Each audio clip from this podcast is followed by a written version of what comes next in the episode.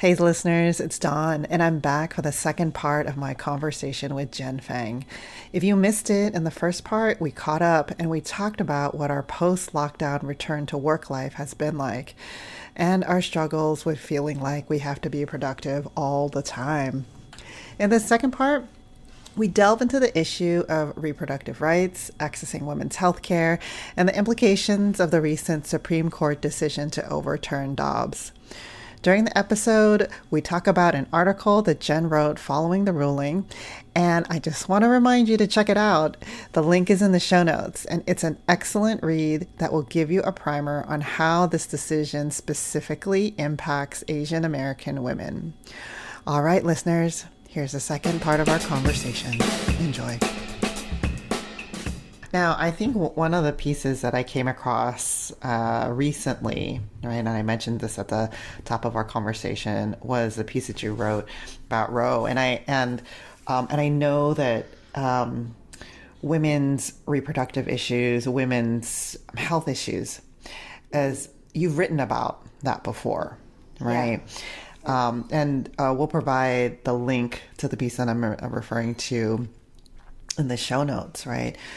Um, so, so tell me a little bit about uh, what number one when the overturning of Roe was happening, right? How you experienced that, and uh, how that how those uh, feelings, emotions, that thinking kind of came together into that piece. And then I'm going to ask you a little bit a bit about you know uh, what were some reflections in in that piece.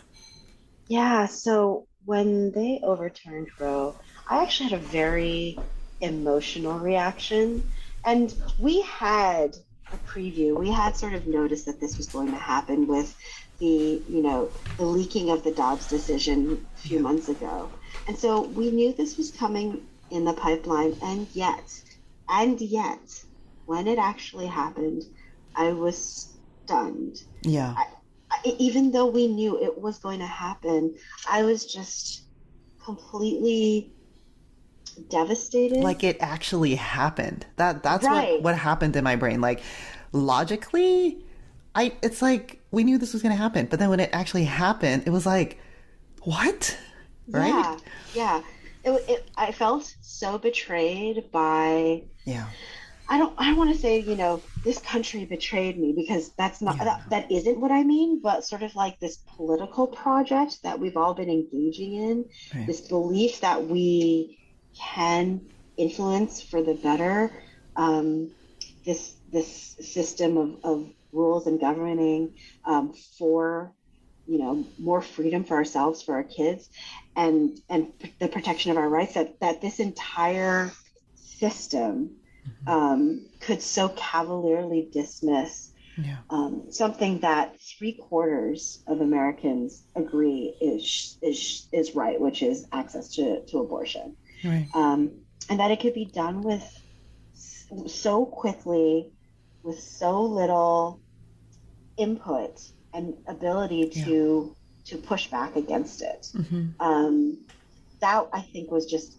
again, it's not like it was like a surprise, but it was just such a, um, I had such a loss of belief or hope that we actually have any ability to fight for anything for ourselves. Yeah. And, and, that was, that was sort of the feeling that I had. I was just like so demoralized yeah. um, in, in the process, quote unquote. Yeah. yeah. Um, because it happened so, so easily. Yeah. I mean, I remember that day I mean, I was, I felt really disappointed and helpless. And then I kind of didn't, you know, I spent maybe that day maybe doing a lot of reading and then I didn't, I decided to, I need to stop. Right. Yeah. and then I spent the next day like screaming into the internet through my, mm-hmm. you know, social media. like, what the hell? Right. So I was like posting yeah. all the stuff and my stories and all the stuff. Right and um and then just coming back around to understanding that it's nothing has ever been guaranteed right? Mm-hmm. These these um, resources, the, the uh, women's ability to access. It's not even about abortion, right? To mm-hmm. access mm-hmm. the health care they need. Yeah. We have always and will continue, even when Roe, right, was still in place, right? It has been a consistent and constant battle, right? And yeah. just to remind myself about that, this is this changes nothing, right? Mm-hmm. There there is just now there is just an even more pressing battle. These, yeah. you know, pushing to ensure and that women continue can continue to get access to the health care that they need right mm-hmm. yeah. but i went through this like despair phase definitely a despair phase but it, right. i mean also what was really frustrating to me was the level of disinformation and misinformation yes. about the the impact and the importance of of abortion access like yeah especially because I think even even those who support abortion mm-hmm. and reproductive rights have a, in my in my opinion, a sort of a narrow framing of why yes. matters. So narrow. So, and yeah. I tried to be very open minded. I'm like, I want to hear. I really. Yeah. I mean, I've read it, but I'm like, I want to hear, right? What what anti-abortion access advocates have to say now right? And right, I was really, right. really trying to be.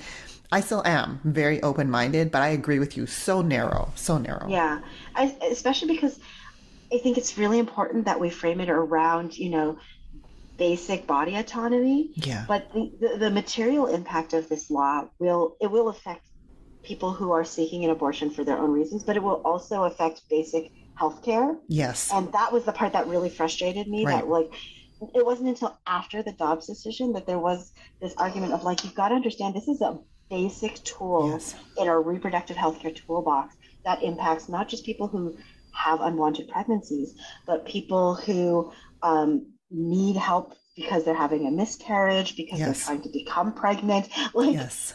there's there's a, such a large segment of the population who need to have this as part of their basic reproductive health care. Yeah um, and suite of tools available to them. And it was so frustrating to me yeah. that we didn't talk about that. We didn't talk about the people who are absolutely going to die yeah. because of these laws right. until after the Dobbs decision. I think one of the things that made me most angry was the wasted three months from when the Dobbs decision leaked to when it actually happened. Yeah. It felt like we all were like it all. Um, we knew that this was coming, and then we kind of did nothing with that information. I, you know what? I, I feel like, honestly, I feel like a lot of people just were like, you know what? It's not going to happen. Mm-hmm. It's not going to be like, even though the memo was leaked, right? And, and I have to confess, I was kind of worried, but not worried because I'm like, it's, you know, it's been around for so long, right? Mm-hmm. And, and so I can understand, you know, what that, um, was like. But I do agree with you that you know there there was a moment in which we could have done more, right?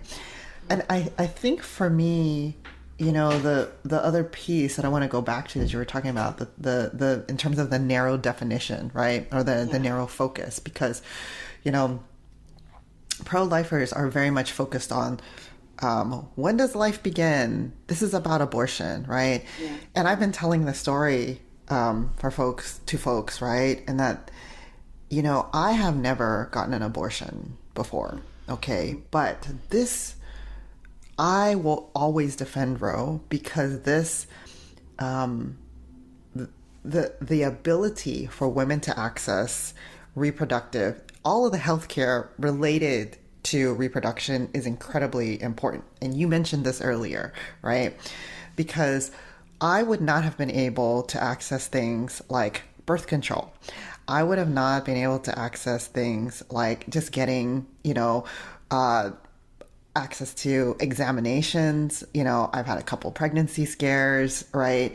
And I've also um, had to deal with miscarriage as well, and and all of that is part of that access to healthcare that a lot of these clinics, health provider providers, community um, health centers, women health centers right? A lot of people don't realize that abortion is one of the resources that's offered in places like Planned Parenthood, I in in times in my life where I did not have insurance, I had to go places like that and it's places like that that enabled me to continue getting the health care I needed, right? Which has enabled me to continue I mean like as a being in academia, you know, right? You go through these periods of time where you don't have insurance.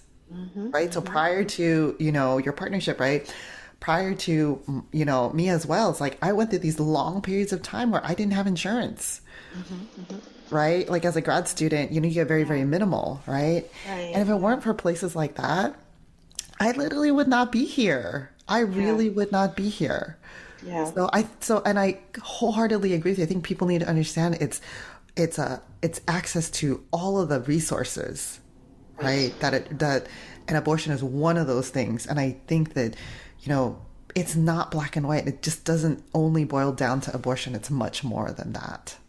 Right. And related to that, you know, I've been open on Twitter that like for both of my pregnancies, I underwent, you know, fertility treatments. Mm-hmm. And in a similar way, I think it's really important to understand, again, the way that I said it, it's a tool in your toolbox. Yeah. Yeah. Um, trying to manage your reproductive health is about you know, being able to, you know, use all of the tools when they're necessary because this is all about medical care yeah. and having laws on the books that limit your ability to maintain your reproductive health, whether it is fertility or ending a pregnancy, it what that's about is getting you the best medical care because yeah. now you have all the medical options that are yeah. available and so you can do what is most medically appropriate right. and what i think has been so important to hear now that i wish that we had been hearing before the dobbs decision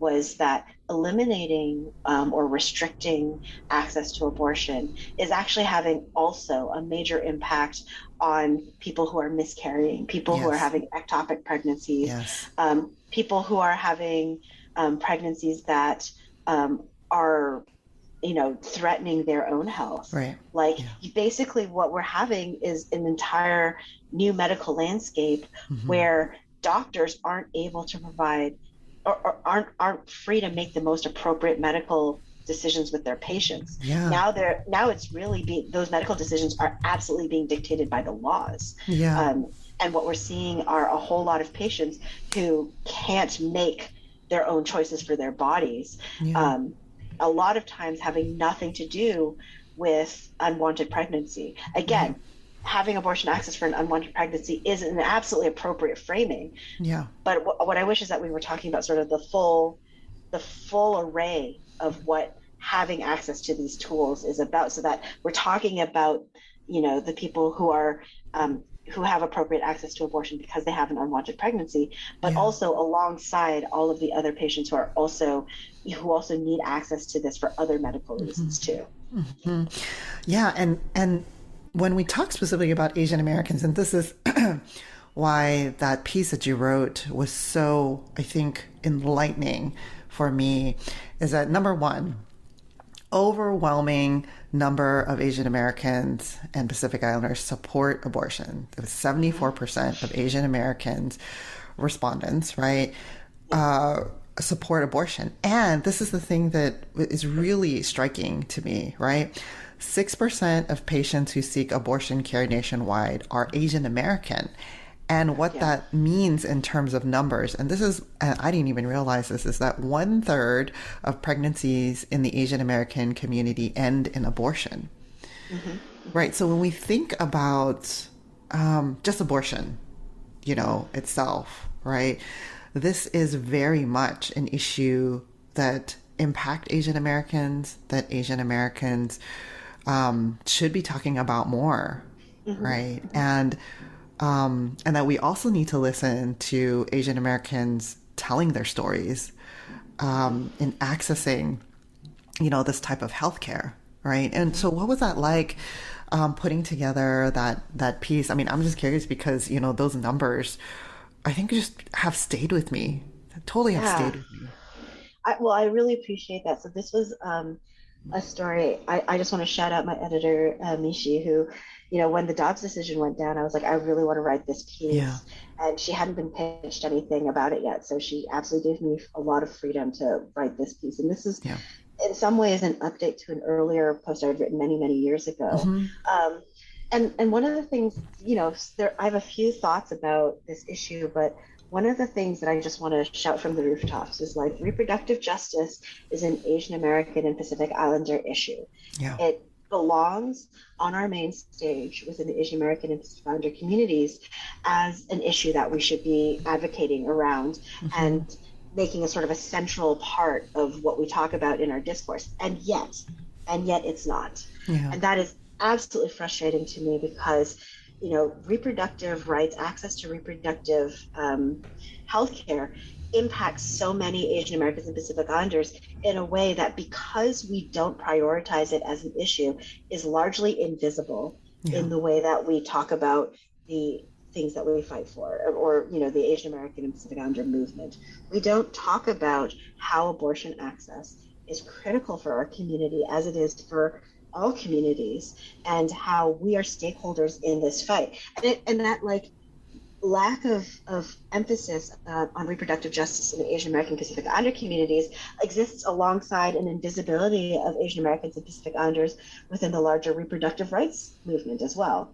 And so I think the people for whom reproductive justice is an important issue as Asian American feminists, we get frustrated on both sides because it's like we're not talking about this in the Asian American Pacific Islander communities. We're not talking about this in the sort of reprodu- reproductive justice circles either. Mm-hmm. And so for a, a lot of us, it's just about trying to render visible the ways in which the Asian American Pacific Islander communities um, are deeply impacted as well by the loss of yeah. these rights yeah. um, and just sort of you know making those statistics known that we are users of abortion services yeah. um, in some ways in in ways that reflect sort of larger trends in the community in, in, in, in the nation and sometimes in ways that are sort of like disproportionate relative to sort of larger trends um, as, as you mentioned the, the statistic that you know 6% of folks who seek out abortion care are Asian American or Pacific Islander, that is a statistic that I think is most important because it indicates that we are there, we are patients, yeah. we are using these services, and that I think is a direct contradiction to the ways in which you know sort of model minority stereotypes would suggest that um, we are not you know part yeah. of the stakeholders in this fight. Yeah, yeah, and this is where we want to give a shout out to NAPAWF, National Asian Pacific American Women's Forum, who nationally they've been there advocating, fighting for um, reproductive um, access, uh, reproductive justice for Asian American and Pacific Islander women. All right? mm-hmm. Now, I know you gotta go soon, but what there's one other thing that I've I've also been thinking a lot about, you know, in relation to this is that I know that there are a lot of Asian American and Pacific Islander families right now who are thinking about how to broach this topic, right, mm-hmm. with their kids and with their families, right? Mm-hmm. What have those conversations been like for you with in, within your your family, your with your partner? And I know that your kids are probably, you know, they're like too young. Yeah. this, right? but I mean, what it, I mean, you know, as someone who's very, you know, who's written about this, thinking about this, right? What has that been like for you? Because I've been, I've had very honest conversations with my son about yeah. this, right? So what have those, you know, conversations in your family been like? Well, so I think, as you mentioned, my, my kids are too young, so um, we haven't had that conversation mm-hmm. yet. But as I'm looking towards the future, one of the things that my partner and I have had very honest conversations about is what do we do as the reproductive health care landscape changes over the next five to 10 years?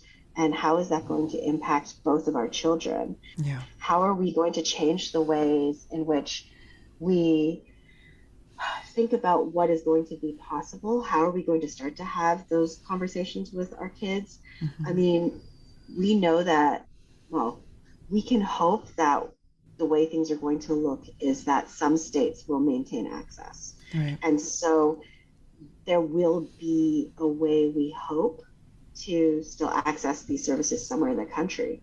But that still, you know, changes a lot of the ways in which we might think about the emphasis on being honest with our kids, having them be honest with us. Yeah. And to sort of have a foundation for conversation about what um, what sex is going to look like mm-hmm. as they as they grow up, what um, uh, safe sex is going to look like, mm-hmm. and to make sure that we start now in having a foundation for honest conversations, so yeah. that um, when the time comes that we might need to have a conversation about um, about sex, that there's already a basis for being honest with one another, yeah. if that makes any sense. Yeah. Like, what we don't want is to have lack of abortion access around the country um, co- complicate, you know, the lack of putting things in place such that our kids don't feel comfortable talking to us right. about when they encounter challenges. Yeah. Um, and then, you know, hoping against hope that in the next five to 10 years, we can really push back legislatively yeah. um, against what's happened. And so hopefully the landscape will start to come back around and we're not looking at um, inaccessibility because of geography. Right. And then lastly, you know, we are we're thinking a lot about what does this country look like relative to our immediate family? Like, yeah. will we continue to be living in a state where abortion is accessible? Are you know, will our careers take us to places where abortion won't be accessible? What will that look like for us and for our kids? Um, yeah. even, even the states now that we think are quote unquote safe, will right. that continue to be the case? Yeah. And it may not be in, in another administration. Uh, yeah. It, it, may, you know, the places we think are sanctuary states now may not be. And so right. that doesn't necessarily only apply to people living in, in so-called sanctuary states right now. Yeah. Yeah. And I think helping our kids understand what that might mean for them too, yeah. right? Yeah. I mean, I think for me, this is where I've, you know, I've always had very open conversations with my son about sex um, very early on, you know, and also making sure that, you know, I started very early on with the topic of consent not mm-hmm. necessarily relating to sex. I didn't start with like consent as a sex thing, but consent mm-hmm. in terms of, you know, what is okay with you? What do you feel? You know, what what is not? What do you want to participate in? What is not? Right.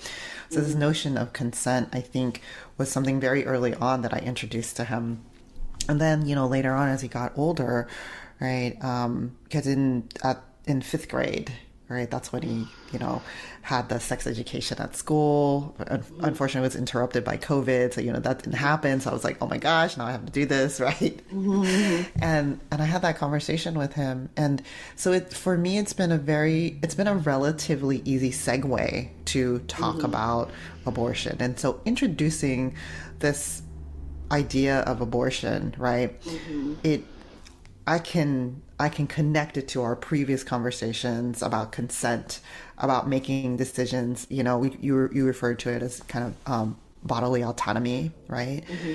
Um, and being able to back up those conversations through my ac- actions of, re- of respecting him mm-hmm, as well, mm-hmm, right? Mm-hmm. Having his own kind of bodily autonomy so that he understands that even though, you know, he identifies as, uh, as um, a boy, as a man, right? That these issues also impact him, right? Mm-hmm. In in a broader sense. And so it's yeah. been I, I think you know, I'm very kind of slow and careful, but then also helping him understand that also as a as a male identified um, human being, that this is also his issue yes. as well.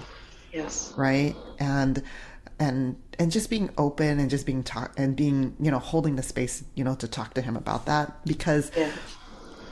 his friends are talking to him mm. his friends are all talking about roe i mean he mm. it's really interesting but the way they you know these teenagers communicate with each other is they send memes to each other all the time Mm, mm-hmm, okay, mm-hmm. and TikTok videos, right? And so he's showing me like these memes and these TikTok videos, and everything is just you know, we might think that they might they are not you know they're not old, old enough to talk about this terrible thing right mm-hmm, mm-hmm. Um, because you know if you talk about abortion you in, invariably have to talk about rape right mm-hmm, mm-hmm. that we think that they're not old enough but they're already talking about this mm-hmm, you know and so for me um, you know, every opportunity he shows me like these memes and these TikTok videos that his friends like they're sending each other, right? And they're talking about it in their own ways. It's like it may not be direct, it may not be in the ways that, you know, in a formal sense, but they are talking about it. And I think that, um, you know, we're in a moment now,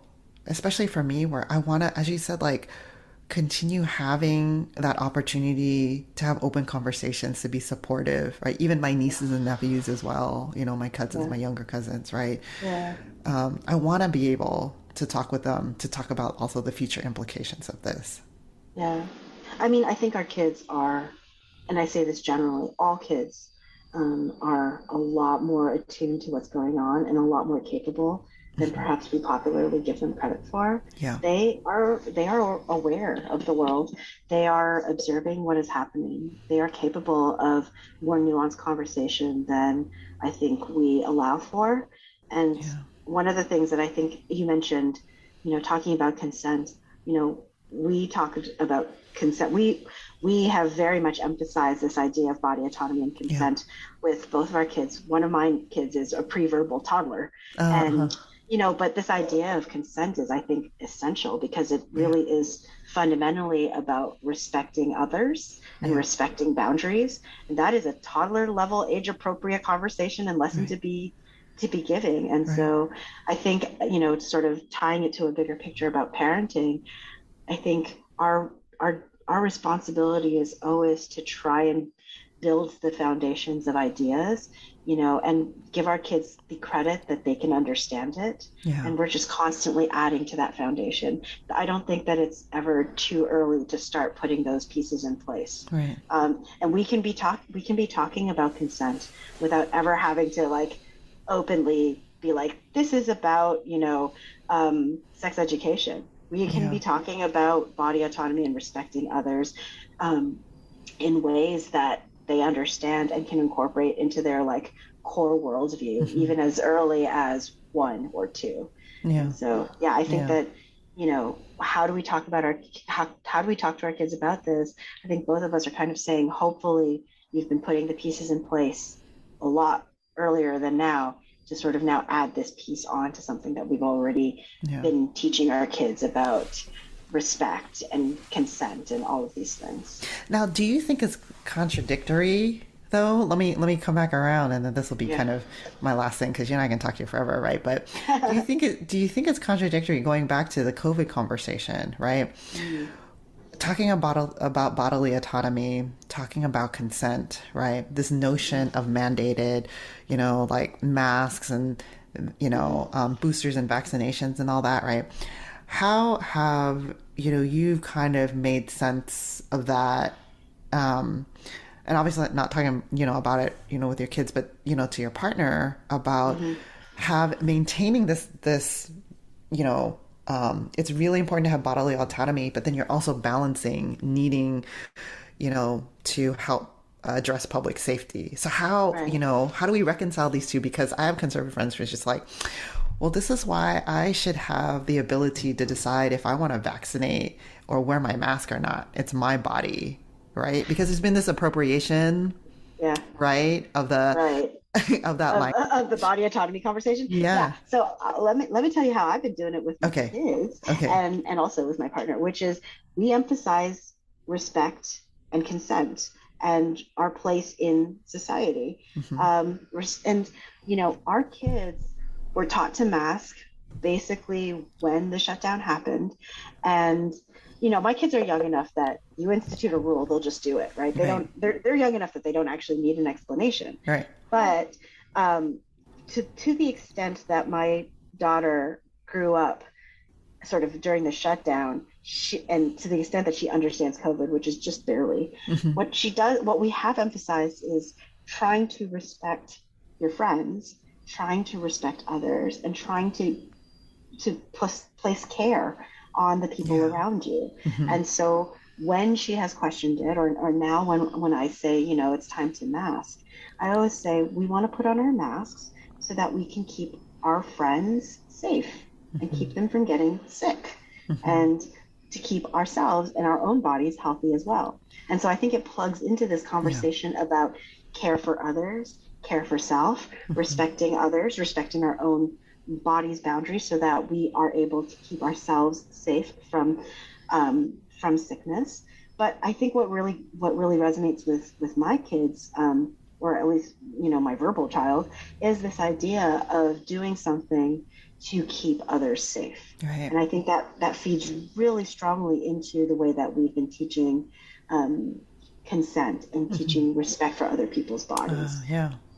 Especially because we are at that age right now where we're trying to teach about, um, you know, having care and you know because my kids are, are, are, preschoolers. And so a lot of their day-to-day conflicts are about how uh, how can i move my body in a way that doesn't hurt my friend mm-hmm. how can we share toys how can we respect my friend wants to play this but i want to play that and so a mm-hmm. lot of the kind of um, social emotional development that we're doing right now is all around this idea of you know both advocating for yourself but also respecting the boundaries of your friends and, and being careful of your friends yeah. so i think this this idea of masking actually fits really well into that mm-hmm. idea because I don't think we're teaching consent and, and body autonomy like I can do whatever I want, yes. you know, dang the consequences. This is about understanding what my body needs and the things that we can do to um, take care of it. Yeah. And, and and that is the way that we can talk about body autonomy from like a reproductive rights framework, but also from a like masking framework because it is all about care for self and care for others. Yeah. And so those folks who don't want to mask or vaccinate, right? I kind of, there's like one piece missing. yeah. There, right. Right. That, right. Yeah. Right, and that, that I think that's actually a critical piece is that you know the people who are anti-masking and who are appropriating the body autonomy conversation are missing that piece that it's about care. It's yeah. about self-care. It's about care for others. And when you choose not to mask, you are choosing to not place care on your community. Yeah.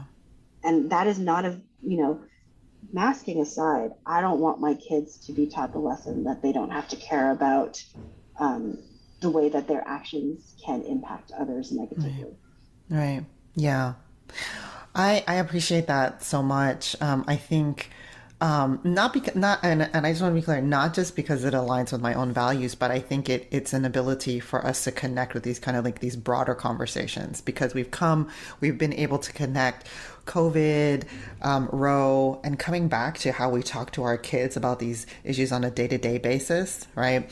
all of that, you know, I think comes full circle to um, how we decide to um, you know, cultivate a sense of, uh, I think, respect for self, respect for others, right? And is a very, um, you know, I think a, a clear, uh, um, a clear kind of issue and topic that we kind of just have to come back to over and over again. And so I really appreciate you taking time to catch up uh, with me. It's always good to hear what's going on with you, Jen. Um, I would love, oh my gosh, there's like all this other stuff that I wanted to talk to you about that we didn't have, have a chance. yeah, well, we just have to make some time and do it again. I, this is really great, and thank you so much for having me. Yeah, no, thank you as always for.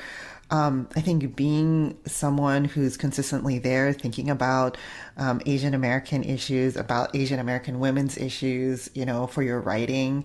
Um, and and I appreciate you so much. Um, you know, you're you're just you're just like this wonderful, wonderful, brilliant person. So.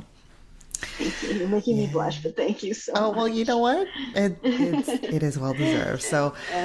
Yes, and listeners, thank you for uh, for staying with us, um, and thank you for hanging in there as we catch up with each other. Um, we'd love to hear how things are going on uh, with you. Catch up with us at Instagram at From Here Podcast, uh, and catch up with our previous episodes as uh, Jen mentioned earlier, and as I mentioned, there was a previous episode that we had uh, with Jen And you can find those also in the link in our um, Instagram as well. Uh, you can find us on your favorite podcast listening platform. Leave us a review and help others get to From Here podcasts. Um, and take care, listeners. We will catch you soon. Thanks for being with us. And thanks, Jen. Have a wonderful day.